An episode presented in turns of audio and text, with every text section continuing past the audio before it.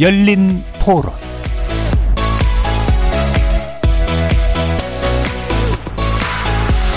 안녕하십니까. KBS 열린 토론 정준희입니다.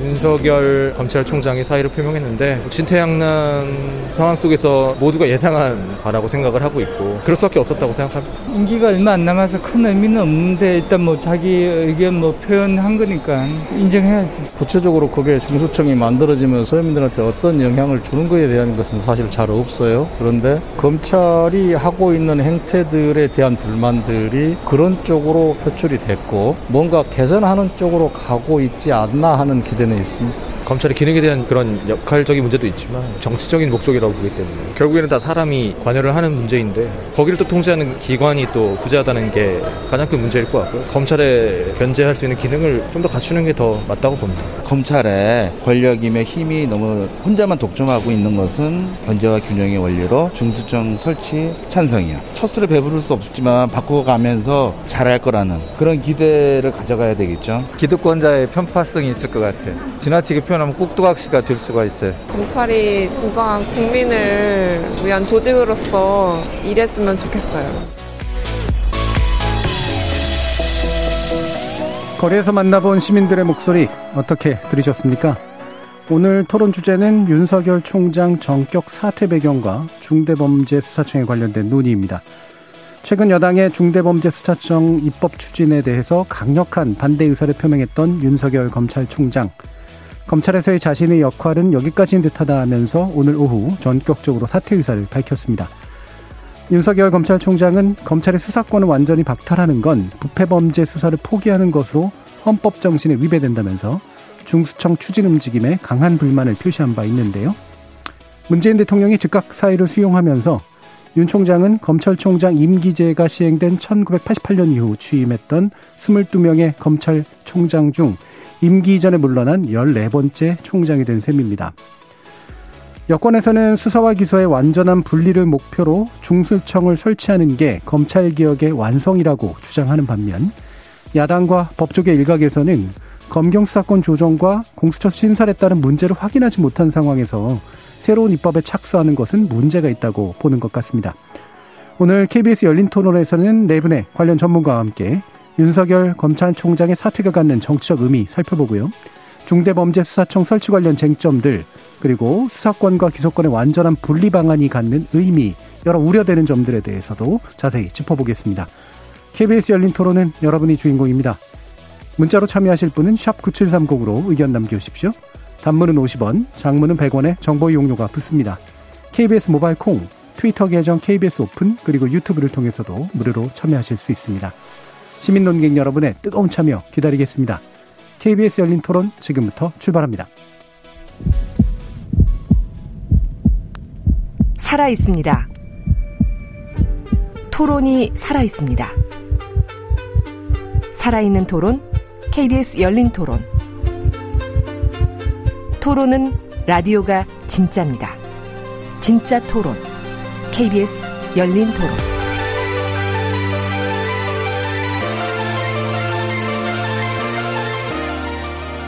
오늘 토론 함께 해주실 네 분 패널 소개하겠습니다. 먼저 김병민 국민의힘 비대위원 나오셨습니다. 안녕하세요. 반갑습니다. 그리고 광주지검 순천지청장 역임하신 김종민 변호사 자리하셨습니다. 네, 안녕하십니까.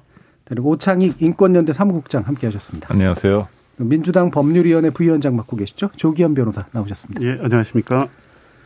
자, 일단은 오늘 원래 논의는 이제 중대범죄수사청 설치 법안을 둘러싼 여러 가지 논란, 그 다음에 거기에 대한 뭐 보완 방안 내지 또 다른 어떤 그 대안적 견해 이런 것들에 관련된 논의인데요. 어, 이 논의를 위해서 어, 약간 간단하게 가, 어떤 입장을 좀 갖고 계신지를 좀 내부 의견 좀 들어보고 그 다음에 또 현안의 하나가 돼버린 이 윤석열 총장에 관련된 논의 또 이어가도록 하겠습니다.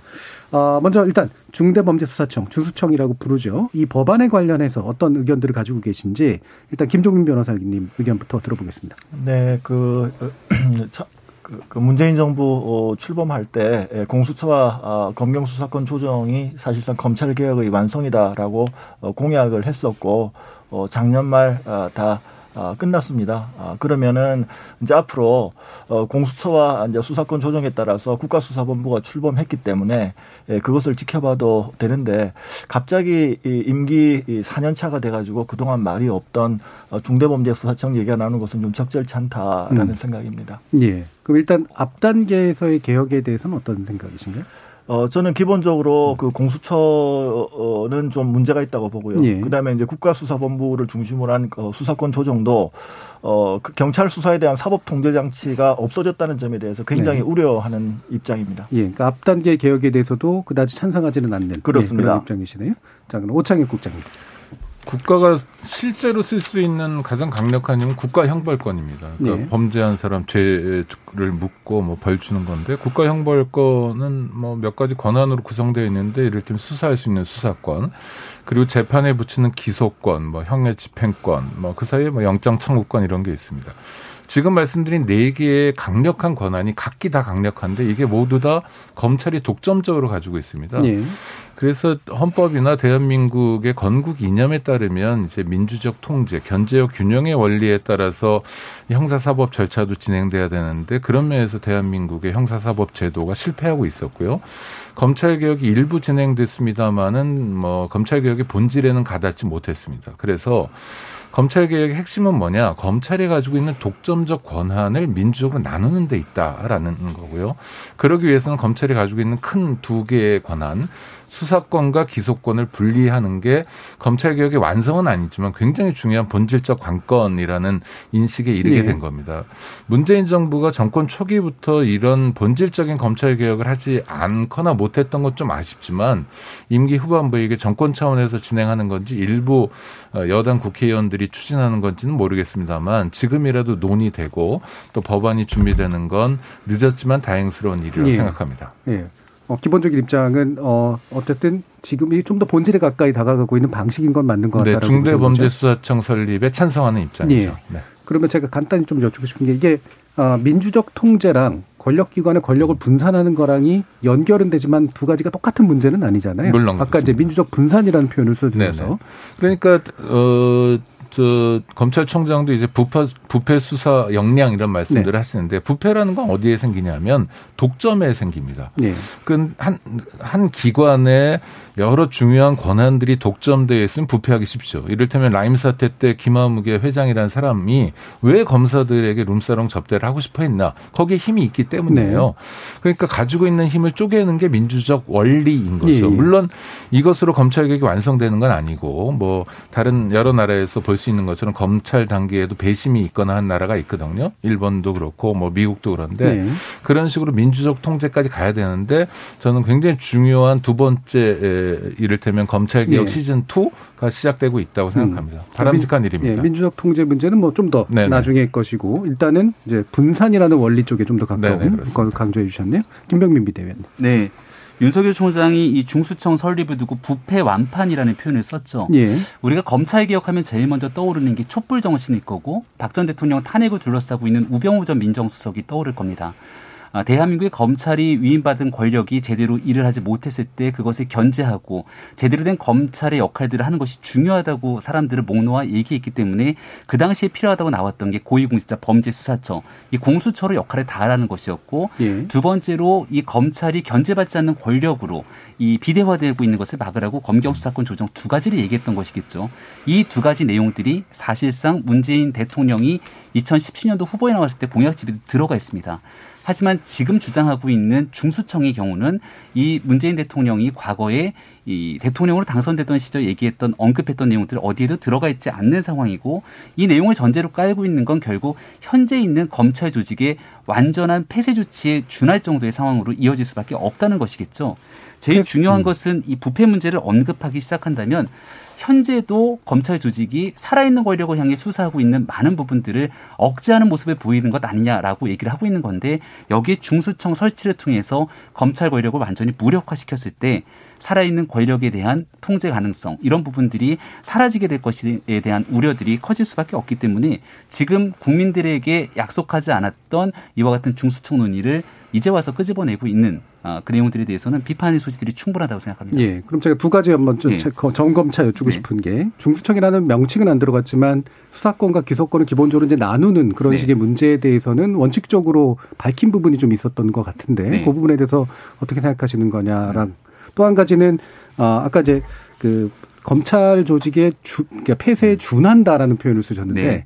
이를테면 중요 그러니까 기소권들을 주, 가지고 있는 그런 부분조차도 그건 거의 폐쇄에 가까운 거다라고 보시는 건가요? 지금 이 중수청을 설 중수청 설치에 관한 법률 안에 대한 기본적인 전제는 현재 있는 검찰청법을 완전히 폐지, 폐지하게 될 수밖에 없는 상황입니다.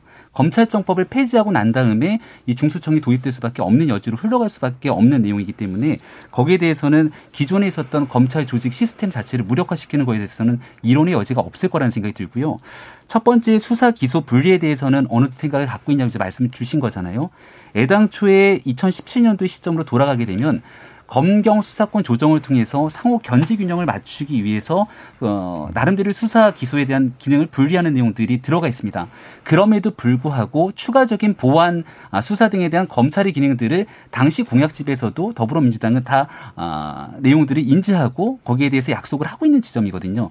근데 지금 얘기하고 있는 이 중수청 설치에 관련된 내용들은 검찰이 가지고 있는 기본적인 수사 기능들을 완전히 빼앗아가겠다고 하는 거기 때문에 초창기에 국민께 약속했고 현재 진행되고 있는 내용과는 결이 상당히 다르다는 말씀 드릴 예, 수밖에 없습니다. 알겠습니다. 자, 조기현 변호사님. 예, 그 중대범죄수사청이라는 공약은 없었던 건 맞죠. 근데 대통령의 공약상의 기소와 수사의 분리라는 거는 일관된 입장이었고 민주당이 계속적으로 추진해왔던 검찰 개혁 안에서도 핵심적인 검찰 개혁의 내용입니다. 본질이고 또 거슬러 올라가면 기소와 수사의 분리는 재정형사법 소송법 때부터 논의가 있었던 70년 묵은 과제입니다. 그거를 이제 이제 와서 실현하는 그 과정이고요. 말씀하신 대로 이 검찰에 집중된 권한이 막강하고 그로 인한 폐해에 대해서는 뭐 일일이 열거하지 않아도 충분히 공감할 수 있는 내용들이 있을 거라고 보고요.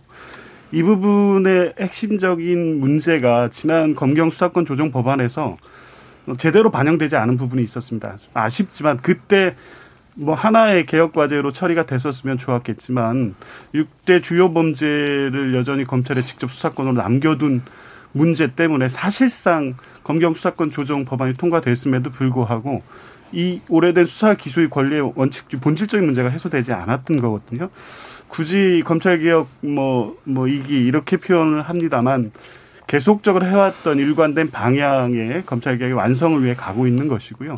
뭐 새롭게 그 정권 말기에 새롭게 제기한 문제도 아니거니와 우리 사회가 아주 오랫동안 가져왔던 과제를 해결하는 과정이다. 그것이 검찰 개혁의 완성이라고까지 표현하지는 못하겠지만 적어도 우리 국민들 중 많은 분들이 공감했던 검찰의 새로운 모습을 위해서 꼭 필요한 어, 법안이다 이렇게 보고 알겠습니다. 자, 이제 네 분의 이야기에서 이제 충돌 요소들이 분명히 이제 나오는데요. 그건 좀 더 뒤에서 쟁점 토론을 통해서 좀 더 자세히 밝혀보도록 하고요. 어, 아까 말씀드렸던 것처럼 윤 총장 오늘 이제 사퇴를 표명했기 때문에 그 부분에 대한 논의 또 간단히 먼저 또 진행을 해보도록 하겠습니다. 어, 일단 총장의 이제 이와 같은 그 어떤 대응 같은 것에 대해서 어떻게 보시는지 먼저 김종민 변호사님한테 의견을 볼게요. 네, 어, 오늘 그 급작스러운 그 윤석열 총장 사태에 대해서 굉장히 저는 이제 당혹스럽게 느꼈고요. 네. 어, 그 이유는 두 가지입니다. 우선 어, 검찰 총수로서 어, 책임을 다하지 않고 저렇게 중도에 사퇴하는 것은 굉장히 무책임한 네. 것이다라고 생각을 합니다. 왜냐하면은 지금 그 현재 윤총 윤석열 총장의 지위로 어그 원전 수사라든지 김학의 전 차관 불법 출금 사건이라든지 울산시장 불 어 저 부정 선거 사건이 중요 수사가 지금 한창 진행 중에 거의 막, 막바지 단계입니다. 네. 이 수사는 최소한 마무리했어야죠. 특히 이제 어, 이런 권력형 수사를 한다는 이유로 어, 그동안 그 어, 과거 역대 어느 정권에서도 볼 수 없는 어, 거의 이 그 국가 폭력에 준하는 어, 이런 식의 이그 그, 그, 그런 사태가 아, 윤석열 총장 검찰을 중심으로 벌어지지 않았습니까? 아, 그 인사로 6개월마다 어, 그, 그 수사 검사들을 갖다가 이동시키고 그다음 에 윤석열 총장에 대해서 어, 되지도 않는 어, 징계를 강행하고 했던 이런 것들 그런 것들이 있었는데 그럴수록 끝까지 버텨서 어, 수사를 마무리했어야 됐는데 그 점을 못했다. 그게 첫 번째 지점이고요. 예. 두 번째는 그 지금 어 중수청에 대해서 전국의 이그 검사들을 상대로 의견 수렴 중입니다. 그러면 이거는 총장 개인의 이그 의사와 상관없이 어, 총장으로서는 전국 검찰의 총위를 다 모아가지고 전국 검사장회를 했어야 됩니다. 그래가지고 거기서 어, 검찰 총위를 모아가지고 어, 정부에 건의를 하고 국회에 건의를 해서 어, 적어도 검찰의 이그 어, 종합된 의견이 이렇다라고 얘기를 하고 그럼에도 불구하고 어. 뭐 정권에서 어 민주당에서 밀어붙일 때 그때는 뭐 사퇴할 수도 있죠. 예. 어, 그런 절차를 지키지 않고 어 바로 물러났다는 점에 대해서는 저는 굉장히 아쉽게 생각합니다. 예. 현재 현재 진행 중인 주요 수사에 대해서 책임을 안, 안진 결과다. 그다음에 어 검찰의 어떤 보편적인 의견을 만들어서 그 안을 제시하고 그것이 받아들이지 않았을 때 사퇴했으면 몰라도 지금 그게 완결이 안 된 상태다 이렇게 보신 거네요. 이, 이 지금 오늘 윤석열 총장의 행태는요. 사실 예. 그동안 뭐 검찰총장 임기제가 도입된 이후에 특히 민주화 이후에 반복적으로 봤던 검찰의 행태입니다. 예. 그러니까 검찰은 기득권 조직으로서 자기 조직이 가지고 있는 힘을 조금이라도 놓칠라 치면 검찰총장이 사퇴하고 평검사 회의를 열고 검사장 회의를 하고 뭐 이런 것들을 해요. 딱 10년 전에도요. 김준규 검찰총장 시절에도 그랬어요. 임기가 딱 두 달 남았는데 검경 수사권 조정 때문에 사퇴한다고 그랬습니다. 사, 사의를 표명하고는 뭐라고 그랬냐면 당시에 서울에서 세계 검찰총장 회의가 열리니까 당장 그만두지 못해 안타깝다 하면서 임기를 채웠어요. 이런 방식이 반복되는 겁니다. 그러니까 지금 오늘 윤석열 총장의 행태는 뭐냐면 어떻게 해서라도 검찰이 가지고 있는 기득권을 사수하겠다라는 것이고요. 그게 왜 중요하냐면 첫 번째는 저는 신현수 민정수석 오늘 그만두신 분도 마찬가지인데 한 번 검찰은 영원한 검찰입니다. 앞으로 변호사가 되고 전관 특혜가 있는 상황에서 사실 검찰총장이라는 고위직도 후배들 눈치 보지 않을 수 없거든요. 그래야 매출이 뜨고 어마어마한 수익을 챙길 수 있습니다. 정말 떼돈을 버는 구조가 존속하고 있죠. 이게 바로 대표적인 부패 구조입니다. 이런 구조에서 자유롭지 않다는 측면이 하나 있고요. 그래서 윤석열 총장이 이전의 검찰총장, 이전의 다른 검사들과 마찬가지로 행태를 보이고 있다는 게 첫 번째 포인트고 두 번째는 어제 대구 가면서 뭐 제2의 고향이고 뭐 또 오늘은 적절하지 않은데 앞으로 국민들을 위해서 뭐 하겠다. 오늘은 또뭐 자유민주주의를 위해서 보호하기 위해서 노력하겠다. 이거는 전형적인 검찰총장 사직의 변이 아니라 새로운 정치인이 탄생했음을 알리는 변이거든요. 그러니까 자기의 정치적 행보를 위해서 검찰총장이란 직을 아주 미련도 없이 과감히 내던진 건데요. 이렇게 무책임한 사람이었나 싶습니다. 예. 아쉽습니다. 예. 검찰의 기득권을 방어하기 위한 것이다라는 면에서는 동일하다. 기존의 검찰 행태와. 네. 또한 가지는 근데 또 게다가 정치적이었다라는 네. 말씀이신데 어, 전직 검찰이신 김종민 변호사가 계셔서 한 번 검찰은 영원한 검찰이라는 바- 발언이 좀 나와서 약간 한번 말씀 듣고 이제 글쎄. 저는 그제 그 좀 뭐 기본적으로 윤석열 총장의 행보가 적절치 않았다는 점에 좀 네. 동의합니다. 네. 어, 저는 어, 만약에 윤 총장이 오늘 사퇴할 생각이 있었다 그러면 어제 대구를 갔으면 안 됐다고 생각을 예. 합니다. 예. 저그 점에 대해서는 국- 국장님하고 음, 생각을 그렇죠. 동일하게 정치적 하고요. 행보. 정치적 행보에 그거는 뭐. 정치적 행보든 아니든 그 속마음은 알 수는 없으니까 예. 결과적으로 오늘 사퇴 발표로 어제의 대구 행보는 적절치 못됐다는 점에서는 저는 동의합니다. 그렇지만 지금 그 국장님께서 과거 역대 총장들이 기- 기득권 사수를 위해서 어 사표를 던지고 온몸으로 저항했다 그러는데 저는 전혀 거기에 동의하지 않습니다. 저도 옛날에 검사와의 대화 당시에 평검사 회의에 에, 참여했던 주역 중에 한 명입니다. 그때 저희들 같은 경우에는 검찰의 기득권 사수가 아니라 어, 그 기본적으로 어, 법치주의를 파괴한다는 그 결국 대통령의 인사권으로 검찰 조직을 흔들고 와해시키려는 그런 어, 기도에 저희들이 분노했던 겁니다. 어, 그런 것들이 이제 어, 참여정부 때 이후 지금 문재인 정부 때는 너무나 노골적으로 지금 파괴적으로 일어나고 폭력적으로 일- 일어나는 거죠. 어, 과거 역대 어떤 정권이 6개월마다 어, 검찰 간부 인사를 하고 자, 그 부분 아까 말씀하셨으니까요. 예, 네네. 간단히만. 예, 그, 그, 그, 그래서 결코 그런 것이 아니라 법치수와 최, 최소한의 어떤 헌법 질서, 그 다음에 형사사법 체계를 지켜야 된다는 그런 충정이라는 점을 이해해 주셨으면 좋겠습니다. 아니, 그러니까 김 변호사님은 검사로서 예전 총장들이 더 세게 저항했어야 된다 이런 말씀을 하시는 것 같은데 핵심이요. 지금 중대범죄수사청에 대해서 입법 발의도 안 했습니다. 기껏해서 한 게 뭐냐면 몇몇 국회의원들이 모여서 공청회를 한번 했어요. 그건 뭐냐면 논의를 시작한 겁니다. 그런데도 이렇게 전면적으로 반발하거든요. 검찰 개혁에 대해서 방향은 다를 수 있습니다. 결국 어떻게 풀어야 되느냐? 그러면 김종민 변호사님 안도 있을 수 있고 뭐 더불어민주당의 국회의원들 안도 있, 을수 있고 국민의힘 국회의원들의 안도 있을 수 있습니다. 그렇죠? 그런 걸 놓고 어, 어느 게 실효적인 검찰 개혁이냐, 어느 게 정말 국민을 위한 기관으로 거듭나게 할 수 있는 방법이냐를 논의를 시작하는 단계에서 검찰이 이렇게 반발한다는 건 이건 해도 해도 너무한 공무원으로서의 기본이 아닙니다. 자, 이 두 분 사이에서만 왔다 갔다 하면 네. 안 되니까요. 이제 김병민 비대위원께 넘어가겠습니다. 네, 윤 총장 얘기하기 전에 윤 총장이 이제 그만두게 됐던 배경 중에 하나가 중수청 아직 입법화도 되지 않았는데 왜 이렇게 성급하게 나서느냐 이런 주장을 법 여권에서 많이 쏟아내는 것 같습니다. 근데 우리가 지금 현재 여권의 의석수가 거의 한 180여 석에 달하고 있기 때문에 마음만 먹으면 언제든지 국민들의 여론을 공청하거나 청취하면서 새롭게 개혁 법안을 마련하기 위한 진검다리도 두들겨 보듯이 가는 법안 처리가 잘 안 되고 있습니다. 가장 대표적인 케이스 중에 하나가 지난 여름에 처리했던 임대차 3법 같은 경우죠. 많은 무수히 많은 논란들이 있음에도 불구하고 일단 마음 먹고 처리하겠다는 속도를 내면 일사처리를 처리할 수 있는 모습을 법력권이 보여준 상황이었고 이 중수청 설치에 관련돼서도 이게 이제 속도 조절 논란이 청와대와 많은 이야기들이 있었습니다마는 박범계 장관까지도 나서서 법무부 장관 역할보단 나는 민주당의 당원이고 당론이 정해지면 따르겠다는 얘기로 여러 가지 의혹과 오해를 쏟아낼 수 있는 발언들이 많이 나온 상태입니다. 아주 만약 과거 임대차 3법처럼 이 법안에 대한 우려들이 있음에도 불구하고 일방적인 처리가 가게 됐을 경우 현재 있는 국회 의석의 힘으로 막아내기 상당히 어렵습니다. 여기서 중요한 건 윤석열 총장은 약간 정치적이다라고 하는 이런 비난들을 피해가기 좀 어려운 측면들이 있는데 네. 근데 생각해 보면 윤석열 총장이 지금만 정치적인 행보를 보였는가? 윤 총장이 거대한 권력과 맞서서 싸우면서 수사를 해왔던 많은 지점에는 상당히 정치적이면서 여론을 활용한 측면들이 있었습니다. 예. 박영수 특검에서 과거의 국정농단 사건을 몸에 담았을 때도 마찬가지였고요. 이명박 어, 전 대통령이 된 구속수사 당시 뭐 피의사실 공표 등 인권 문제를 많이 얘기합니다만 그 당시는 그런 것들에 대한 존중 전혀 없었습니다.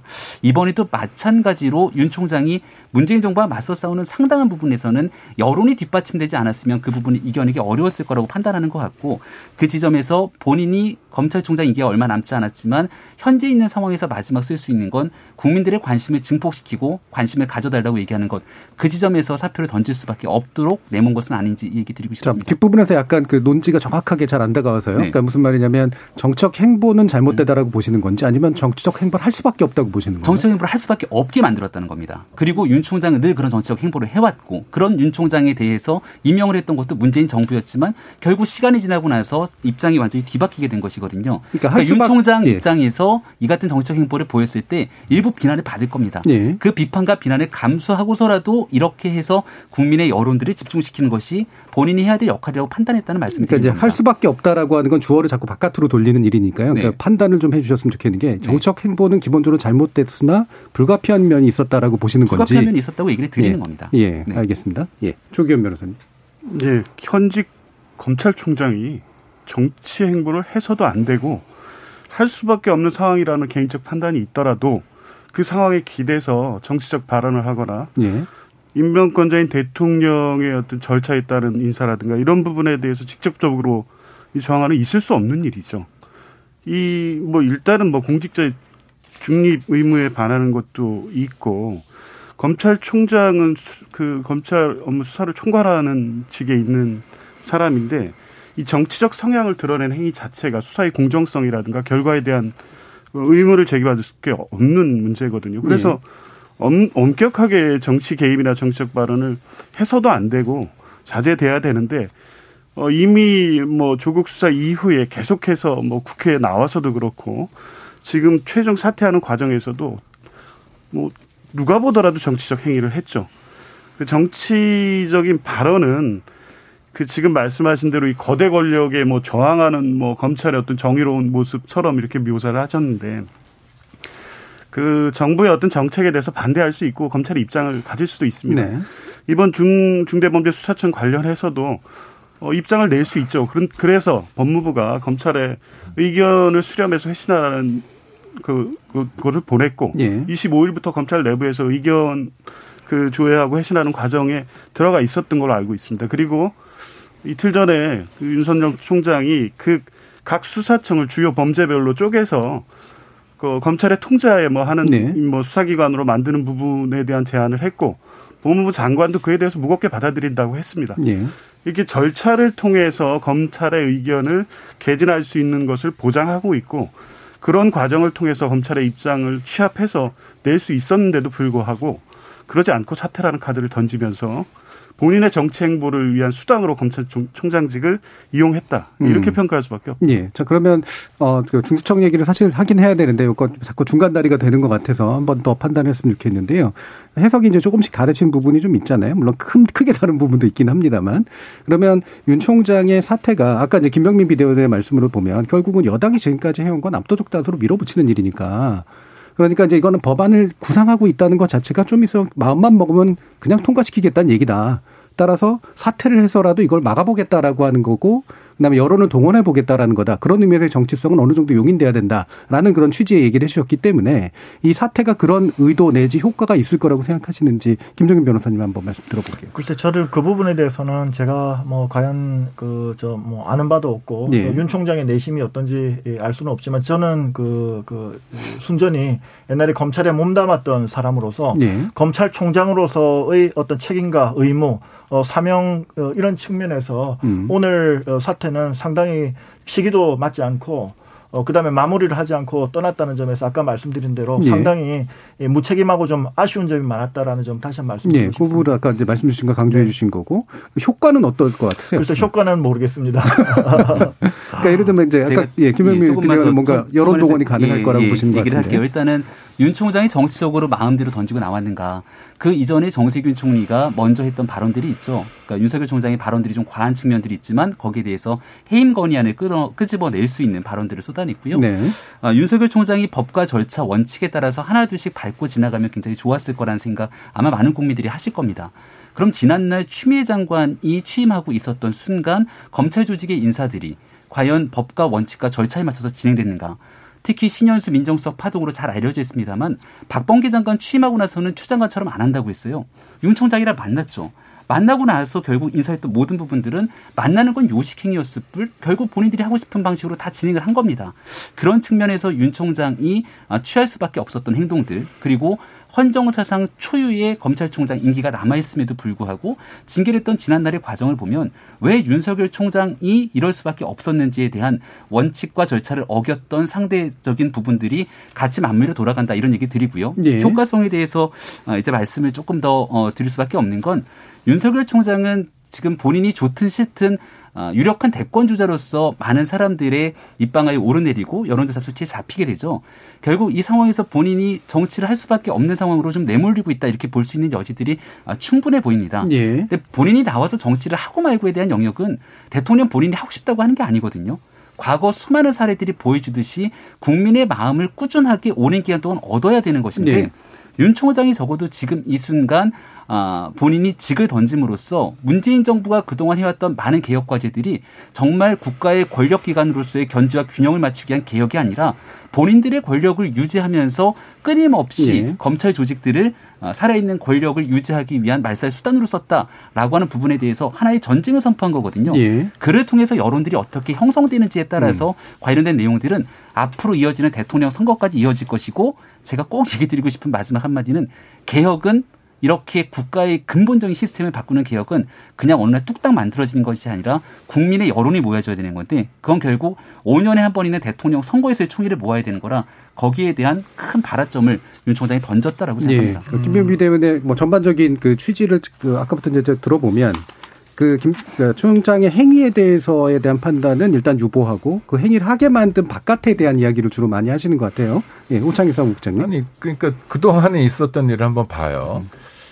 지난 정권에서는 법무부 장관은 무조건 검찰총장의 검찰 선배가 됐습니다. 민정수석도 같은 라인이에요. 그러니까 일사불란하죠. 왜 이익을 공유하니까요.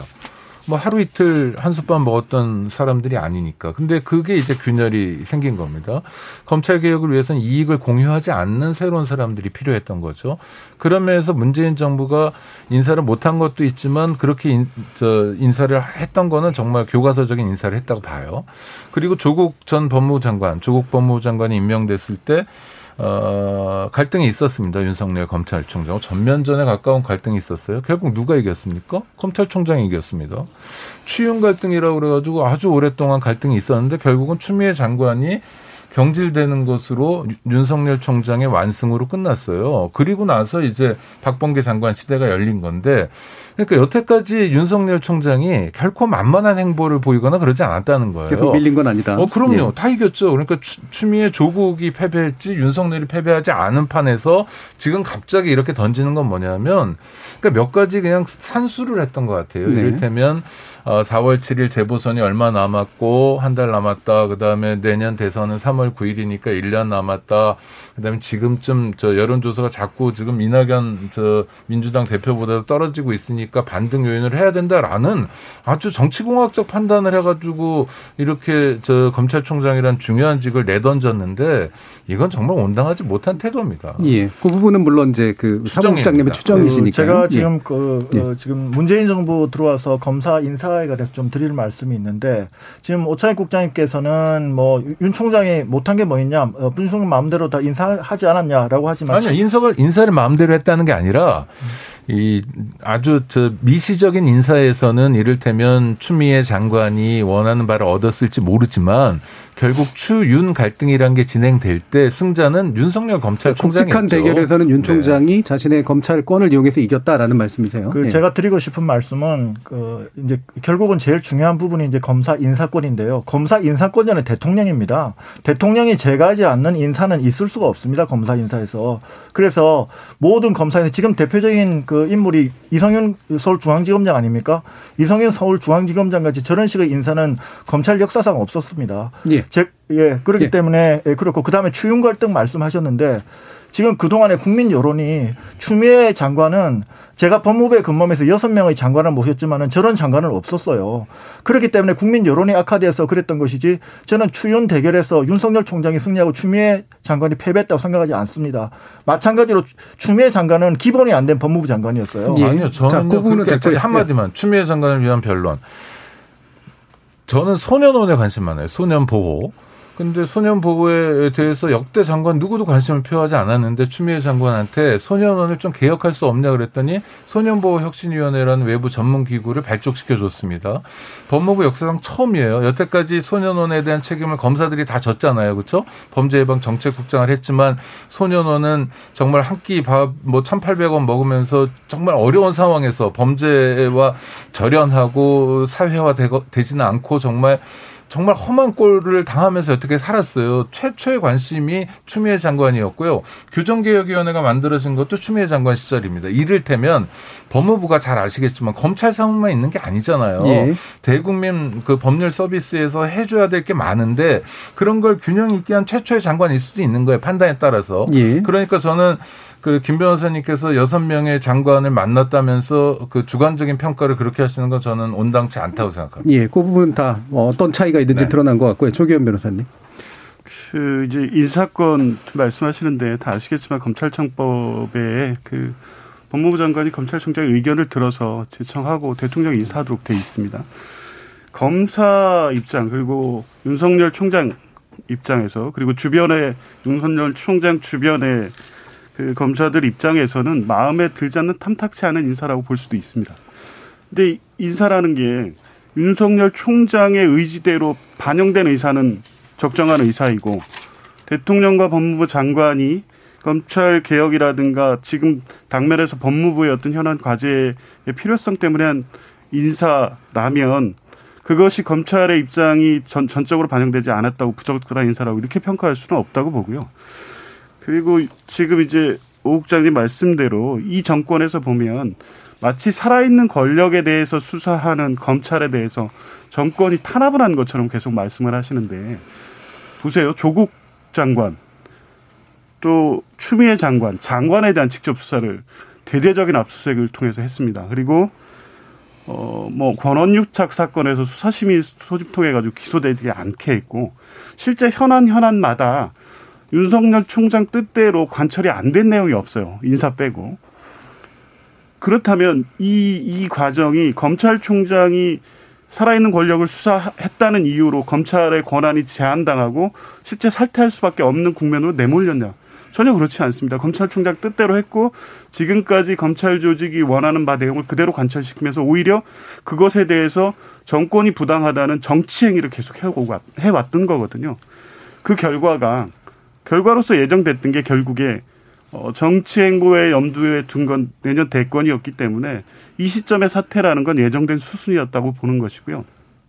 그런 면에서 보면 100번 직을 걸더라도 중대범죄 수사청은 맞겠다는 입장을 표명했음에도 불구하고 그 의도나 그 자체가 그렇게 순수하게 보이지 않습니다. 본인의 예. 어떤 정치적 행보에 따른 사태라고 보는 게 더 뭐 맞는 분석이 알겠습니다. 아닌가 이렇게 봅니다. 자, 윤 총장에 대한 얘기는 여기까지만 하고요. 중수청 얘기를 더 들어가야 되기 때문에 시간을 좀 확보해야 될 것 같습니다. 그래서 요, 요 정도 시점에서 청취자 문자 한번 들어보도록 할게요. 정희진 문자 캐스터.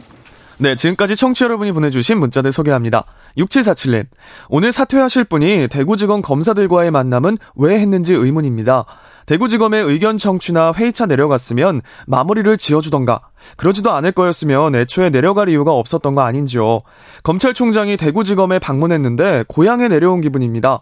정치인이나 하는 이런 말을 왜 했는지 모르겠습니다. 김복경님, 윤석열 총장 결국 속마음은 대권을 향하고 있었던 듯 싶네요. 6409님, 여기저기서 들들 볶아대니 윤 총장인들 어떻게 버틸 수 있겠습니까? 1632님, 지금까지 여당의 독주를 고려하면 윤 총장의 사퇴는 어쩔 수 없는 선택이었다고 봅니다. 중수청 역시 여당이 논의 과정이라고는 하지만 결정된 것과 다름없다고 판단해 더 이상 총장 역할에 의미가 없다고 판단해 사퇴한 것 같습니다. 6716님, 윤석열 총장, 검찰의 기득권 지키기에 실패한 원인을 현 정부로 책임 전가하면서 빠져나간 비겁한 총장입니다. 처음부터 검찰 개혁에 반대하면서 투쟁하다가 도주를 선택한 것이죠. 크게 부각시킬 일은 아니라 봅니다. 한우성님, 윤석열 총장의 정치 행보를 누가 만들었나요? 여당과 정부 아닌가요? 2967님, 참으로 안타깝습니다. 공무원 줄이겠다는 공약은 어디론가 사라지고 신설된 공수처도 부족해 다른 기관에 설치하는 것은 혈세 낭비일 뿐입니다. K75937745님, 중수청엔 누가 근무하나요? 검사인가요? 아니면 변호사 혹은 판사인가요? 알고 싶습니다.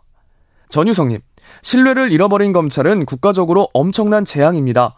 국민들을 위해서 무조건 검찰 개혁, 해체 수준으로 진행돼야 된다고 생각합니다. 라고 보내주셨네요.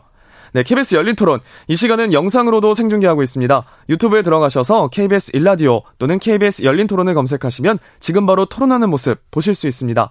방송을 듣고 계신 여러분이 시민 농객입니다. 계속해서 청취자 여러분들의 날카로운 시선과 의견 보내주세요. 지금까지 문자캐스터 정희진이었습니다. 토론이 세상을 바꿀 수는 없습니다. 하지만 토론 없이 바꿀 수 있는 세상은 어디에도 없습니다.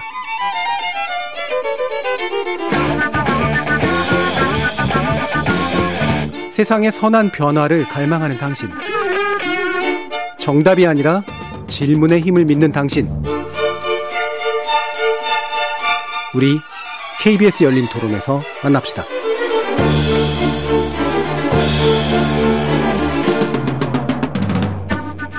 KBS 열린 토론 오늘은 윤석열 총장 정격 사퇴 그리고 중대범죄수사청 설치 계획안을 놓고 민주당 법률위원회 부위원장 맡고 계신 조기현 변호사 그리고 오창익 인권연대 사무국장 광주지검 순천지청장을 역임하셨던 김종민 변호사 그리고 김병민 국민의힘 비대위원 이렇게 네 분과 함께하고 있습니다. 자, 네 분이 말씀도 잘하시고 저는 전문 분야가 좀 다를 줄 알았는데 다 말씀하시려고 하다 보니까 네 분을 다 돌아가야 되는 그런 상황들이 계속 벌어지네요. 네, 그러다 보면 다 못 다루는 또 문제가 좀 있을 수 있어서 그래도 중요한 내용들은 몇 가지 좀 짚어가지고 해야 될 것 같습니다. 일단은 어, 이 부분은 좀 짚어주셨으면 좋겠는데 아, 뭐냐면 결국은 이제 수사와 기소의 결합이냐 분리냐라는 그런 원론적인 이제 문제잖아요. 그래서 윤 총장 같은 경우도 어, 수사와 기소를 그래도 합쳐 놓는 어떤 것들은 그래도 여전히 필요하고 반부패 금융수사청 설치 정도로는 타협할 수도 있겠다라는 의견을 내기도 한 적이 있었단 말이죠. 이 부분에 대해서는 일단 검찰 경험을 가지신 김종인 변호사님 말씀 한번 들어보죠. 우선 어, 수사권 기소권 분리론이라는 것은 그, 그 경찰이 수사권 독립을 위해서 만든 프레임입니다. 허구의 프레임입니다. 전 세계 어디에도 이런 이론이 없습니다. 그 왜냐면은 어, 수사라는 것은 어, 기소 여부 즉 소추 여부를 결정하기 위한 준비 절차이기 때문에 준비 절차와 본 절차가 분리될 수가 없는 거고요. 어 실제로 어, 그, 근데 이제 우리나라 검찰의 문제는 직접, 수, 검찰이 직접 수사 인력을 갖고 있다는 거거든요. 음. 근데 이제 그 프랑스나 독일 같은 대표적인 대륙법계 국가들은 어, 검찰이 수사권을 갖고 있지만 직접 수사 인력이 없어요. 어, 사법 경찰을 지휘해서 수사를 하죠. 그래서 이걸 독일에서는 검찰은 어, 손발 없는 머리, 경찰은 머리 없는 손발이라고 얘기를 합니다. 경찰이든 검찰이든 어느 한 기관의 기관을 어, 권한을 어, 몰아줄 때 수사권의 오남용이 생길 수 있는 것이죠. 아까 그래서 어, 오창익 국장님께서 말씀하신 부분 타당한 부분이 있어요. 그래서 사실은 이 중수청 어, 아이디어는 제가 아, 문재인 정부 출범하자마자 대검 검찰개혁위원회에서 제가 꺼냈던 아이디어입니다. 네. 그 제가 꺼냈던 아이디어는 당시에 공수처가 어, 설치 논의가 있을 때 저는 공수처 설치에 반대했습니다. 왜냐하면 위헌적 기구이기 때문에 에, 그거는 바람직하지 않고 그 대안으로서 어 제가 검찰이 직접 수사권을 어그 대폭 또는 전면 폐지를 하면서 검찰은 준사법기관으로서 수사 지휘를 수사 지휘의 통제권을 가지고 경찰은 일반 수사를 하고 법무부 산하에 신설되는 지금 중수청 같은 조직을 통해서 검찰과 경찰의 특수수사 조직을 전부 다 통합하자. 네. 그러면 삼각 정립 구도가 되는 겁니다. 검찰은 수사 지휘, 경찰은 일반 수사, 법무부 산하, 어, 중수청은 어, 특별수사 이런 식으로 삼각 정립을 하고 대신에 어, 경찰과 검, 그 중수청 같은 경우에는 독자적인 수사권을 행사할 것이 아니라 사법 경찰로서 검찰의 실효적 지휘를 받아서 수사를 하게 되면 그럼 어느 한 기관도 어, 권한 오- 오남용을 할 수가 없어요. 예. 그다음에 윤 총장이 말씀하셨던 그 그, 그, 경제, 반부패. 뭐, 반부패청 이것도 제가 낸 아이디어입니다. 예. 어, 중수청 같은 경우에 예, 과거 대검 중수부가 그랬듯이 이 권한이 이 한쪽으로 몰리면은 권한이 남용될 가능성이 있어요. 그렇기 때문에 어, 그걸 갖다 각 파트별로 쪼개가지고 미국식입니다. 미국하고 영국식인데 거기에는 각 그 대상 범죄별로 어, 별로 해서 반부패 에, 수사청, 그다음에 금융 경제범죄 수사청, 그다음에 대테러 공안 수사청, 그다음에 조직 범죄 에, 마약 수사청 이런 식으로 쪼개자라는 아이디어를 제가 아이디어 차원에서 냈죠. 예. 근데 중요한 전제는 검찰의 실효적인 수사 지휘권이 보장이 되어야만 그 아이디어가 어, 타당한 것이고 예. 그렇지 않으면은 그것은 어, 그 독자적인 그 수사권을 행사하는 어, 경찰 조직이라고 그러면은 그것은 만들어지면 안 됩니다. 자, 수사 기소의 완전 분리라고 하는 건 경찰이 자신의 입지를 확보하기 위해서 만들어낸 프레임입니다. 허상의 이론이다. 그렇습니다. 예. 자, 이런 말씀이시고 그 검사- 근데 잠깐만요. 네. 지금 이제 얘기해 주신 건 결국은 바람직한 바는 검찰이 수사 지휘권과 공소권을 가지고 있는 채 어, 수사의 내용에 따라서 중대 범죄와 일반 범죄에 관련된 거를 나눠서 그 수사를 지휘받는 실제 수사 그러니까 전문 수사의 영역들을 나누는 정도가 바람직할 거라고 그렇습니다. 본다라는 말씀이세요. 네. 자, 조기현 변호사님. 글쎄, 지금 말씀하신 대로라면 네. 대로라면 지금 검찰 제도가 뭐가 다르죠? 직접 수사를 안 하는 거죠. 직접 수사 인력을 빼는 거죠. 중수청으로. 수사관들을 뺀다는 얘기. 수사관들을 뺀다는 얘기.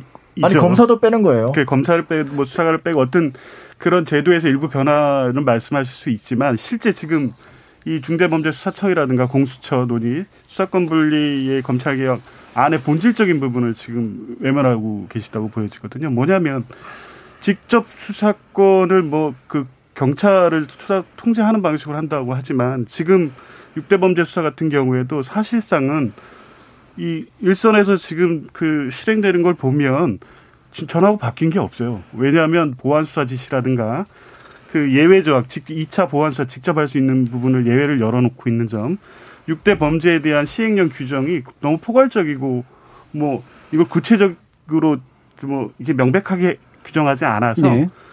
그래서 실제는 대부분의 모든 수사에 직접 수사권을 행사할 수 있는 것처럼 해석될 여지가 많습니다.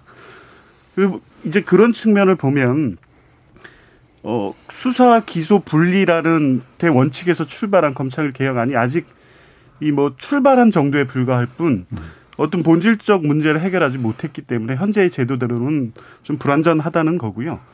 수사 기소의 분리라는 게 검, 경찰의 프레임이라고 말씀하셨는데 그 이게 standard global standard라는 입장으로 이렇게 말씀하신 입장에서 보면 사실은 뭐 여러 법제가 있을 수 있습니다. 근데 대개 수사를 기소로 통제하는 것에 대해서는 이게 전 세계적 그, 그 추세라고 볼 수 있지 않겠습니까? 수사를 전혀 그렇지 않습니다. 전혀 그렇지 않습니다. 예, 그 외국 제도를 잘 모르시는 겁니다. 아닙니다. 달, 달리 볼 수 있는데요. 외국 제도는 제가 말씀드리겠습니다. 예, 마지막 뭐 결론에서 말씀드리면 수사라는 게 수사하는 사람은 결국에 유죄의 확증을 갖고 수사를 하게 되고 결국에 그러면 기소를 하기 위한 수사를 할 수밖에 없습니다. 이제 그렇게 되면 실제 유죄가 있는지 없는지에 대해서 명확하게 증거로서 확정되지 않은데도 불구하고 자꾸 무리한 기소가 되기도 하고 특히 중요 범죄라든가 정치 권력 관련 수사에서는 그러한 수사권이 기소권과 분리되어 있음으로 해서 굉장히 정치적 목적의 수사도 행해지는 네. 과정이 지금까지 있었고요. 그래서 기소와 수사 분리라는 거는 검찰제도 자체 태동 때부터 사실은 이게, 이게 원론 원칙적으로 그러한 견제 균형을 필요하다고 해서 설계된 것이고 예. 각 나라마다 이제 적용하는 방식은 약간씩 틀립니다. 근데 기소와 수사의 분리가 이 마치 검찰 제도의 당연한 본질인 것처럼 말씀하시는 거는 사실과 좀 다르다고 봅니다. 예. 자, 일단 해외 부분에 대해서 아마 두 분이 그러니까 좀 그러니까 아마 굉장히 다른 아마 증거들을 좀 내미실 것 같긴 한데 그건 약간 미루고 일단 김병민 비대위원 말씀 듣고 그다음에 오창희 사무국장님 네. 말씀 들어볼게요. 일단 검찰을 이 그 굉장히 거학으로 규정하고 있는 이 문제들 때문에 검찰의 힘을 좀 빼야 된다라고 하는 부분에서 수사 기소 분리 문제들이 치닫고 있지 않습니까? 네. 근데 지금 현재 많은 국민들이 보시기에 이용구 법무부 차관에 대해서 경찰이 수사를 하다가 결국은 봐주기 수사로 덮은 것 아니냐라고 하는 내용들의 진실들이 하나둘씩 드러나고 있는 와중이기 때문에 여기에 대한 수사권들이 다른 어딘가로 이관되고 중수청이라는 게 설립돼서 많은 권한을 가져가게 됐을 경우에 여기에 대한 견제와 균형을 과연 어떻게 맞추면서 제대로 어, 그들이 어, 제대로 된 수사를 이어갈 수 있을 것인가에 대한 걱정과 불안도 여전히 상존하고 있는 상황입니다. 음. 한 가지 좀 얘기 드리고 싶은 것은 고위공직자 범죄수사처가 설치되고 나면 많은 부분들에 대한 검찰 개혁이 이루어지고 우리 사회에서 이 공수처 설치를 주장했던 것은 과거의 검찰이 제대로 된 살아있는 권력 수사를 못하기 때문에 만들었다는 거잖아요.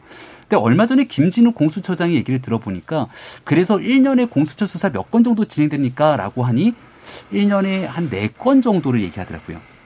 고위공직자 범죄수사처에서 1년에 수사할 수 있는 게 한 건당 한 세네 아, 최소한 3, 4개월 정도가 걸리기 때문에 1년에 한 네 건 정도의 수사가 진행될 것이라고 얘기를 하게 되는데 그렇다면 우리가 당초에 생각했던 것처럼 공수처가 대한민국 사회에서 있는 고위공직자의 범죄들을 뿌리 뽑을 수 있는 제대로 된 역할을 할 수 있는 것인가? 지금 어제 오늘자로 한국 사회에서 국민들을 굉장히 분노하게 만드는 건 LH 공사에서 일어났던 국민들이 권한을 부여했더니만 거기에서 자기들끼리 투자하고 일어났던 많은 일들이 일어나는데 이게 참여연대와 민변 등 시민단체를 통해 드러났지만 제대로 된 수사를 통해서 드러나고 있는 국가 권력들이 도대체 무엇 하고 있었는가에 대한 지적들이 있습니다. 과연 중대범죄수사청이 신설되고 났을 때 그들이 제 역할을 다하면서 권력형 부패, 중대범죄들을 다 끌어낼 수 있는가에 대한 궁금증들이 생길 수밖에 없는 것이고요. 차라리 검찰 지금 현재 얘기하고 있는 것처럼 비대해진 검찰 교육에 힘을 많이 뺀 것 아닙니까? 더 효과적으로 효율적으로 일할 수 있게 힘을 몰아주면서 옵티머스 라인 등 국민들이 실질적으로 피해를 보고 있는 일들에 대해서 예. 수사할 수 있는 동력들이 가져가야 되는데 지금 그런 논의들이 다 빠져 있는 것은 아닌지 예. 우려가 살짝 이제 좀더 이제 정책인 이슈들로 좀 다시 간 것 같으니까요. 다시 이제 해외 제도 관련된 문제 또 얘기를 해주시죠. 네. 예. 전 세계 대한민국 검찰 같은 제도는 없죠. 어디에도 없습니다. 그러니까 말로는 그렇게 해요. 준사법이라는 게 사법이 아니란 뜻이죠, 사실은. 그러면 이제 경찰 수사에 대한 뭐 적절한 통제나 이런 걸 해야 되는데 말로는 이렇습니다. 아, 윤석열 총장도 뭐 검사들의 실제 전장은 뭐 법정이다. 그렇지만 윤석열 총장이 오늘 그 지위에 간 게 뭐 공소유지 잘해서 간 겁니까? 그거 아니잖아요. 수사 검사로서 특수통으로서 이름을 네. 날리거나 뭐 누군가 입맛에 맞았거나 그래서 간 거잖아요. 실제로 뭐 우리 김 변호사님 같은 경우에 이를테면 기획통이라고 하면 기획통이 곽강받거나 또는 뭐 이, 런 구조는 아니잖아요. 그러니까 핵심은 수사에 있었죠. 근데 독일 같은 경우에 진짜 직접 수사를 하지 않아요. 그러니까 한국 검찰은 전혀 달라요. 한국 검찰에서는 기억나는 사건들은 검사가 수사했던 사건이지 공소 제기를 잘하고 공소 유지를 잘해서 어떤 검사의 이름이 우리에게 기억 남지 않습니다. 되게 중요한 포인트 차이가 있는 거예요. 일본만 하더라도 일본은 경찰은 1차 수사기관, 검찰은 2차 수사기관 이런 엄연한 저 역할 구분이 있어요. 근데 한국은 그렇지 않다는 거예요. 한국은 뭐냐면 이 수사나 기소에 있어서 검찰이 제왕적 그 권력을 권한을 휘두르고 있습니다. 그러니까 경찰이 하던 것도 이용구 법무차관 사건도 마찬가지인데 언제든지 검, 경, 검찰이 가져다가 자기 입맛대로 유리할 수 있어요. 그래서 어떤 과잉이 생기냐면 이를테면 조국 전 법무장관 사건 때는 정말 가공한 수사력을 동원합니다. 그 다음에 김학의 전 법무차관 사건 때는 이게 핵심이 별장 성폭력 사건인데 이걸 출국금지, 불법 출국금지 사건으로 완전히 국면을 전환시키고 현직 법무부 출입국 그 관리 본부장을 구속하겠다고 벼르고 있어요. 그러니까 정, 말 지록이마에 아주 극단을 보이, 보여주는 거죠 검찰이. 그래서 이제 마침내 검찰이 스스로 부패 세력이 되었다는 겁니다. 자, 수사 기소 분리 문제 제도적으로 좀 더 집중해 주시죠. 네네. 네. 저는 검찰이란 제도 자체가 우리는 네. 뭐 해방 이후에 건국하면서 동시에 나왔지만 역사적인 연원은 사또 재판하지 말자는 거잖아요. 그렇죠? 그러니까 이 권, 권한을 쪼개고 쪼개야 우리가 안전할 수 있다는 거예요. 그러니까 견제와 균형이라는 원리에 따라서 재판하는 데가 있으면 기소하는 데가 있고 그럼 수사하는 데가 있고 이래야 안전해지는 거죠. 서로 견제할 수 있고 서로 들여다볼 수 있고 이런 걸 왜 없애는 겁니다. 그리고 지금 중대범죄수사청을 만드는 게 검찰이 하고 있던 역할을 옮겨가는 거지 부패 수사를 안 하겠다는 게 아니에요. 대한민국이 앞으로 부패 수사를 포기하겠다는 게 아니라 기소하고 상관없이 정말 수사만 한번 전담을 해가지고 국민들을 위해서 예. 제대로 된 수사 서비스를 보여주자는 거죠. 알겠습니다. 자, 수사 기소 분리 문제 아까 이제 강력하게 김정민 변호사가 어 사실 우리나라의 예가 그렇게 막 드문 예가 아니고 실제로 상당 부분은 수사 기소가 그러니까 지휘권 정도의 물론 선이겠습니다만 어, 합쳐져 있다라고 하는 취지의 이제 이야기를 해주신 거잖아요. 좀 더 자세한 그 부분 말씀해 주시죠. 네, 그 유럽에 가면 유럽평해라는 조직이 있습니다. 국제 기구가 있는데 그 어, 윈스턴 처칠이 만든 그 47개국이 가입된 그 국제 기구입니다. 제가 프랑스 대사관에서 2년간 근무를 했기 때문에 거기 출장도 자주 갔었는데 네, 거기에서 나온 자료를 보면 47개국 어, 중에서 39개국, 38개국 정도가 어, 경찰에 대한 수사 지휘를 하고 수사를 컨덕트한다고 그럽니다. 그러니까 중요한 것은 직접 수사 인력이 없을 뿐이지 사법 경찰을 검사의 수사 보조자로 해서 수사를 다 하고 있습니다. 검찰이. 그래서 그 대표적인 경우가 지난 3월 1일 날 프랑스의 사르코지 대통령이 어, 징역 3년형을 선고받았어요. 프랑스 법원에서. 그게 프랑스만의 사례인가요? 아니 유럽 전반의 사례인가요? 아니 뭐 독일도 비슷하고 대체로 네네. 지금 김 변호사님 말씀하신 건 비슷합니다. 네 그렇습니다. 네. 그러니까 직접 수사 음. 인력이 없느냐 이 차이지 예. 기본적으로 검사가 수사권을 다 가고 있고 다 지휘해서 합니다. 예. 그래서 그, 대표적인 사례를 하나 소개해 드리겠습니다. 그게 이제 핵심적인 제가, 제가 그 먼저 자, 말씀을 드리, 듣고요. 예. 3월 1일 날 프랑스 사르코지 대통령이 징역 3년 선고를 받았어요. 판사 네. 매수 혐의로. 그걸 수사한 기관이 2013년에 설립된 어, 그, 그, 그 국가 금융 검찰이라고 2013년에 설립이 된 어, 프랑스의 특별 검찰이에요. 네. 근데 거기에서 어, 어 어떻게 그 했냐면은 2013년에 대형 스캔들이 벌어집니다. 카이즈악이라는 예산부 장관이 당시 75% 부유세 올랑드 사회장 정부에서 너무 자세한 설명은 네, 네, 지금 딱히 주시기가 않고 제도적인 문제. 결, 론적으로 거기는 독립된 그, 그, 그 금융경찰이 네. 사르코지를 기소해서 어, 결국 징역 3년형이 선고가 됐고 지금도 가다피 그저 불법 정치자금 수사건 수사하고 있어요. 그래 어, 그렇기 때문에 지금 그런 사례가 없다는 것은 완전히 사실을 왜곡하는 그 사례라고 하는 게 이제 범죄 사례를 말씀하는 게 아니라 아니 수사 예. 제도적으로 말씀드리는 그러니까 그러니까 이제 겁니다. 교과서적으로 수사와 기소의 권한이 독일 검찰에게 있죠. 근데 김 변호사님 아까 말씀하신 것처럼 독일 검찰에 대해서 우리가 표현하는 대표적인 표현이 뭡니까? 손발 없는 머리예요. 손발이 없어요. 그러니까 부패할 가능성이 훨씬 더 줄어들어 있는 거죠. 그런데 한국 검찰은 어떻습니까?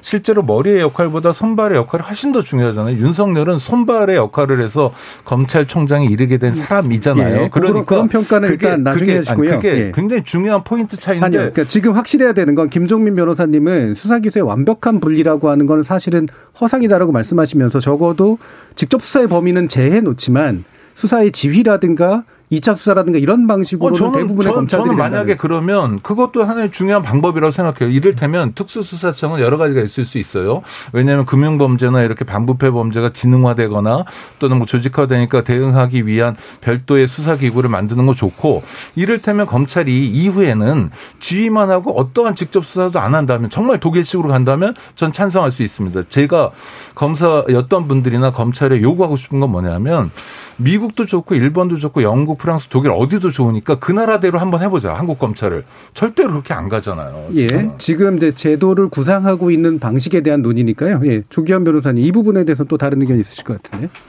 그 해외의 다양한 사례가 유사한 것도 있고 예, 다른, 다른 것도, 것도 있습니다. 예. 그러니까 수사 길 그 기소라는 거를 아주 이분법적으로 딱 해서 수사 기소권이 한 곳에 집중돼 있냐 분할돼 있냐 이런 논의로는 네. 다양한 사례가 있고 그 각 나라별 사례도 형사법제와 그 민주주의 체제가 전환 그 정착되는 과정에서 다양한 변화를 겪었습니다. 영국 같은 경우에는 경찰이 기소권 수사권 다 갖고 있다가 네. 그것이 문제가 되니까 84년에 국가 이 공, 소청 설립하고 네. 그러다가 이제 또 이 중대 범죄에 대해서 문제가 생기니까 SFO 지금 우리 뭐 민주당에서 이제 많이 참고 사례를 영국의 사례로 보고 있는데 이, 이런 이 과정을 하고 있는 거죠. 제일 중요한 포인트는 뭐냐면 수사와 기소가 완벽하게 분리되어 있느냐 일정 정도 통합되어 있느냐 문제가 아니라 수사와 기소가 분리가 되든 일부분 통합돼 있건 수사와 기소에 관해서 통제할 수 있는 수단과 제도가 마련돼 있느냐 이런 예. 문제입니다. 그러니까 예. 미국 같은 경우에도 대배 심제를 통해서 직접 기소 여부를 판단할 수 있게 해줬고 영국의 그 중대범죄수사청 같은 경우에도 거기도 뭐 우리나라 공수처랑 비슷합니다.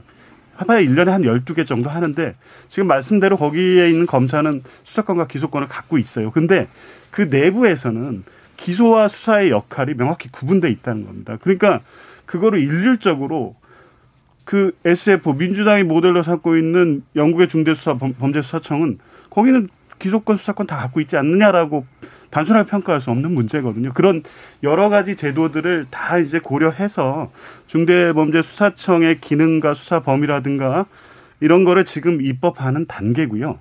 지금 말씀하신 대로 이 문제가 되고 있는 부분에 수사와 기소에 관련해서 일정 정도 어 뭐 권한을 부여한다거나 이런 부분에 대해서도 열어놓고 지금 논의를 하고 있습니다. 네. 그게 이제 일부 언론에서는 검찰 수사권 완전 박탈이라든가 이렇게 자극적인 언어로 이렇게 단순화시켜서 표현됐을 뿐이지 실제 논의 자체는 수사 역량을 유지하고 반부패 수사 역량을 유지하면서 기존의 검찰의 폐단을 어떻게 막을 것인가에 대한 본질적 어떤 문제 해결을 위해서 그 논의가 집중돼 있는 것이고 지금 말씀하신 여러 가지 제도적 한계라든가 문제의 해외 사례에 대해서는 다양하게 연구하고 분석해서 지금 상황에서 검찰 개혁도 어, 제대로 될 수 있게 하면서도 어, 국민들이 우려하거나 일각에서 제기하거나 검찰 내부에서 문제 삼고 있는 부분들을 반영할 수 있는 적절한 그 중대범죄수사청의 어, 모양을 어떻게 만들 예, 예. 것인가에 대해서 지금 그런 논의를 예.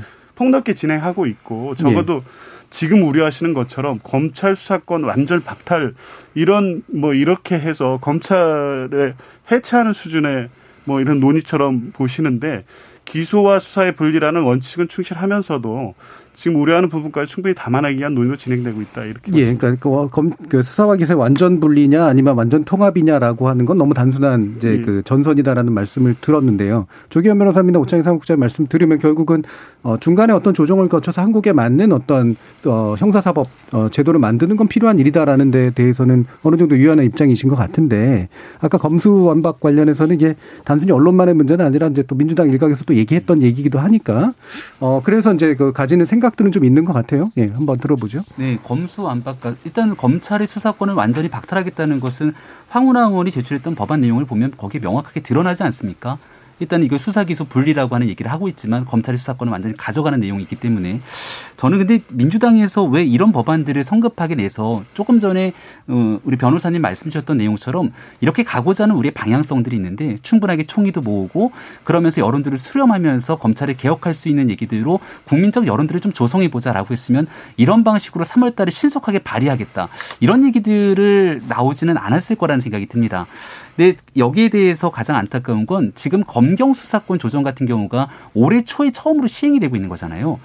어, 한 번도 가보지 않은 길들을 굉장히 어려운 논의 과정들을 통해서 가고 있습니다. 저는 개인적으로 반대되는 측면과 우려되는 측면들이 많이 있습니다. 네. 검찰이 가지고 있는 수사권이 경찰로 넘어가게 되면서 오히려 그럼 경찰이라고 하는 조직 속에서 또 다른 우려들과 여기에 대한 권력의 오남용들이 발생하진 않을지에 대한 우려들도 있기 때문에 이 제도가 어떻게 우리 사회에서 뿌리내리고 안착하는지를 보고 난 다음에 공수처도 마찬가지죠. 공수처가 제대로 아직 아, 수사팀이 다 갖춰지지도 않은 상황인데 이 내용들을 지켜보면서 어떤 방식의 이 부작용들이 있고 이것 통해서 또 다른 개혁 방안으로 나아가게, 나아가게 될지를 고민한 다음에 바로 내년 3월에 있게 되는 대통령 선거에서 또 다른 검찰과 경찰 권력기관에 대한 개혁 방안들을 두고 논의하면서 예, 예. 국민적 여론을 조성하는 게 필요하거든요.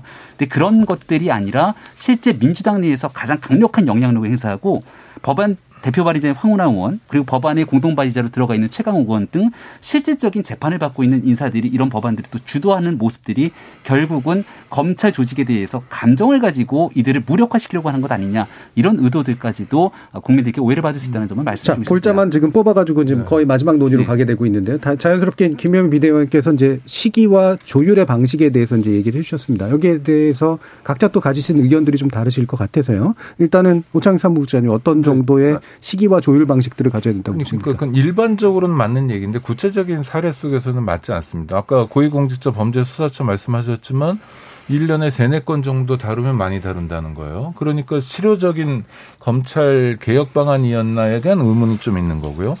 검경 수사권 조정이 진행됐습니다. 그래서 아시는 것처럼 검찰이 직접 수사할 게 검찰청법에는 여섯 가지인데 그 구체적인 내용을 정하는 대통령령을 개정하는 과정에서 그야말로 검찰의 완승이었습니다. 그러니까 검찰은 이전까지의 지위가 전혀 변화되지 않았어요. 예전에도 검경 수사권 조정을 하기 전에도 경찰 대 검찰, 검찰 대 경찰의 수사 사건 건수로 보면 98대 2였어요. 경찰이 98%를 했습니다. 근데 무의미하죠. 왜냐하면 돈이 되는 사건, 이를테면 특수 사건 이런 게 중요한 거지 뭐 어, 벌금형이 선고될 게 뻔한 사건을 잔뜩 많이 한다고 해서 그게 힘이 있는 게 아니거든요. 그러니까 검경 수사권 조정이 일정하게 한계에 한계를 노출하고 있다는 게 사실이고 공수처가 한계가 있다는 게 사실이기 때문에 이 상태에서 어, 검찰 개혁을 멈추면 여태까지 이 검찰 개혁을 제대로 진행하지 않았기 때문에 국민들이 당하는 피해들.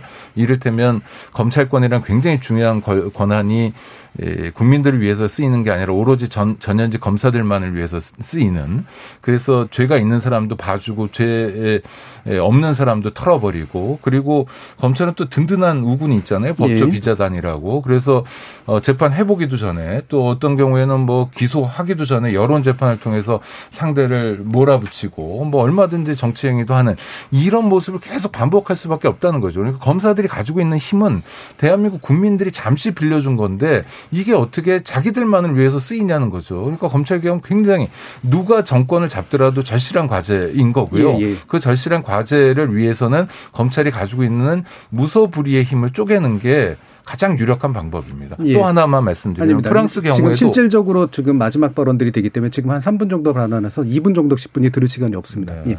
김병민 비대위원님. 네. 그 지금 주셨던 얘기들을 보면은 공수처가 그 인, 인정을 하시는 거잖아요. 1년에 한 세네 건 정도의 수사밖에 할 수 없다고 하는 부분들. 그 과정에서 지금까지 했던 검찰 개혁이 미흡하기 때문에 더 나아간 개혁으로 갈 수밖에 없다. 근데 사실상 지금까지 얘기했던 공수처 그리고 검경 수사권 조정에 대한 내용이 문재인 정부가 촛불 정신을 이야기하면서 국민께 약속했던 내용들입니다. 저는 정치가 국민 앞에 솔직해져야 된다는 생각을 갖고 있는데 대통령 선거 때 국민 앞에 약속했던 부분들도 다 지키기가 어려운 측면들이 있어요. 하지만 분명히 얘기했던 내용들을 어, 공약을 완수시키면서 거기에 대한 평가를 받고 또다시 필요한 내용들은 선거를 앞두는 대의민주주의 체제에서 국민적 여론을 조성하는 일들을 가져가야 되는 겁니다. 근데 지금 나오고 있는 정부가 이것이 개혁의 완성이라고 이야기했던 부분들을 제대로 실행하면서 평가받고 피드백이 되기도 전에 아, 이 부분 아직 미흡하니까 또 다른 방식으로 나아가야 된다. 근데 거기서 또 다른 방식으로 나아가기까지의 국민적 여론이 얼만큼 조성돼 있는가.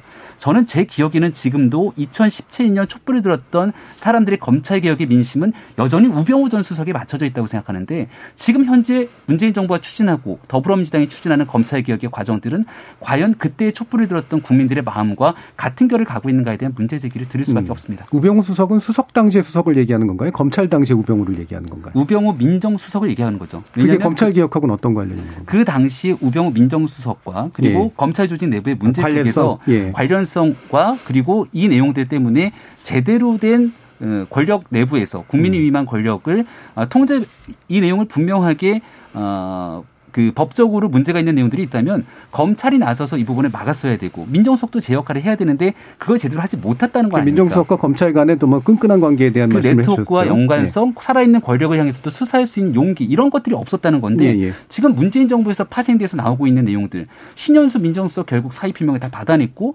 검찰이 살아있는 권력을 향해서도 수사하려고 하는 모습들을 와해시키는 게 현재의 모습이기 때문에 네. 정작 2017년도의 촛불 정신의 검찰 개혁과는 상당히 다른 모순적인 측면이 있다는 얘기 드는 겁니다. 자, 조기현 변호사님.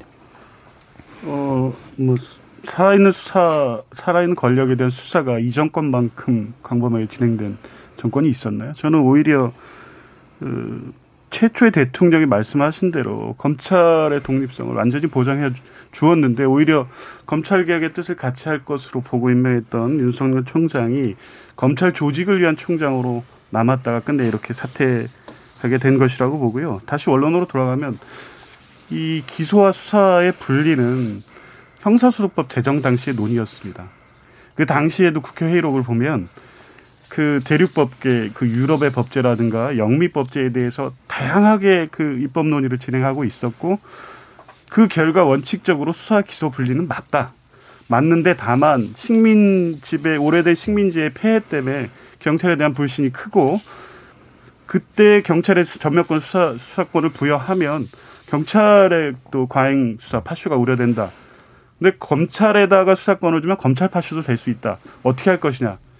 당분간은 수사 기소를 검찰한테 몰아줘야 된다. 이렇게 된 거거든요. 당분간이 이제 70년이 된 겁니다. 네. 그때 검찰총장은 뭐라고 했냐면 100년 후면 몰라도 지금은 안 된다. 그런데 기소와 수사는 분리돼야 된다고 검찰총장도 얘기했어요. 그때인데 검찰총장이 100년이라고 얘기했던 거는 우리 사회가 이렇게 빠른 속도로 경제화가 되고 민주주의가 진척될 거를 예상할 수 없었던 때의 문제였기 때문에 이미 군부 독재가 종식된 80년 이후 90년 문민정부 들어온 이후에는 이미 그때 논의가 시작돼서 진작에 완성되어야 됐어야 될 문제입니다. 검찰의 비대어라든가 검찰 권한의 남용으로 인해서 인권 침해 사례가 무수히 지적되고 있었고 그것 때문에 여야 막론하고 예. 검찰 개혁의 방안으로서 수사 기소 분리 문제는 계속적 논의가 있었거든요.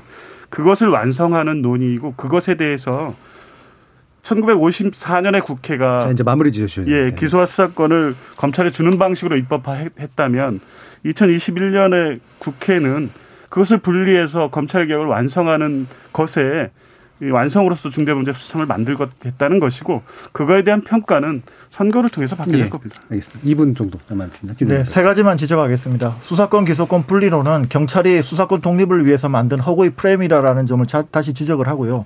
결국 중요한 것은 직접 수사하는 조직과 수사 지휘 통제, 직접 수사와 수사 지휘 통제의 분리지 수사 기소 분리가 아니다라는 지적을 합니다.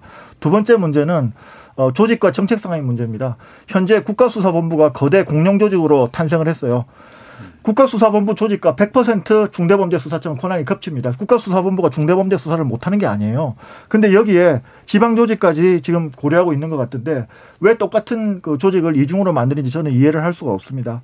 세 번째는 좀 전에 조기현 변호사님께서 뭐 일제 식민지 잔재 얘기를 했지만 사실상 지금 경찰의 10일간 구속기간이 대표적인 일제 식민지 잔재입니다. 저는 토착 왜곡 반일을 이렇게 외치는 문재인 정부가 왜 일제 시대로 회귀하려는지 이유를 알 수가 없어요. 왜냐하면은 중대범죄수사청이 생기게 되면 경찰 수, 구속기간 10일이 더 늘어납니다. 이것은 1912년에 조선 형사령에서 사법경찰한테 14일간 구속할 수 있도록 한 것이 1922년에 10일로 줄어듭니다.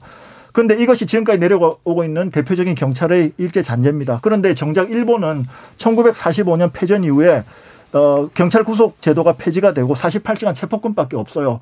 그런데 왜 우리는 지금까지 21세기가 되는데 어, 일제 잔대를 이렇게 확대 재생산하려고 노력합니까? 지금 유신과 오공보다 더 강력한 권한을 경찰에 몰아주려고 지금 문재인 정부는 어, 역행하고 있습니다. 박정철이 어떻게 죽었습니까? 제가 대학교 3학년 때 박정철 군이 경찰 고문치사로 죽었습니다. 예, 조금 안정하시고 마무리하시면 될 것 같습니다. 그래서 모든 수사는 사법 통제하에 있었다는 이 원칙을 깨는 어, 중대범죄수사청 법안은 어, 어, 절대로 어, 노, 더 이상 논의가 진행돼서는 안 된다고 봅니다. 예, 알겠습니다. 자, 오늘 열띤 토론 진행이 됐는데 아마도 하고 싶은 말씀 많으셨겠지만 역시 시간의 부족함을 많이 좀 느끼셨을 것 같습니다. KBS 열린 토론 오늘 순서는 이것으로 모두 마무리하겠습니다. 오늘 함께해 주신 김병민 국민의힘 비대위원, 김종민 변호사, 오창익 인권연대 사무국장 그리고 조기현 민주당 법률위원회 부위원장 네 분 모두 수고하셨습니다. 감사합니다. 고맙습니다. 감사합니다.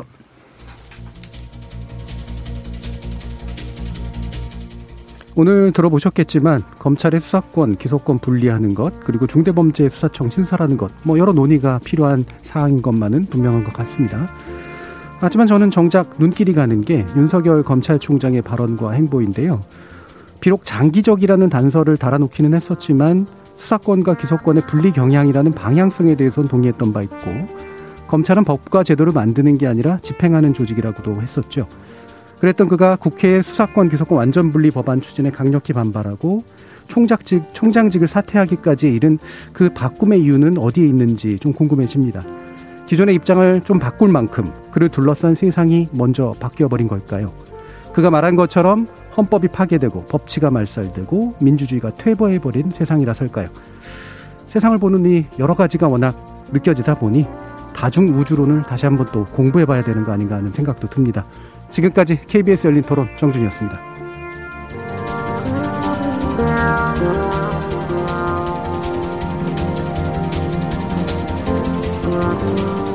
네.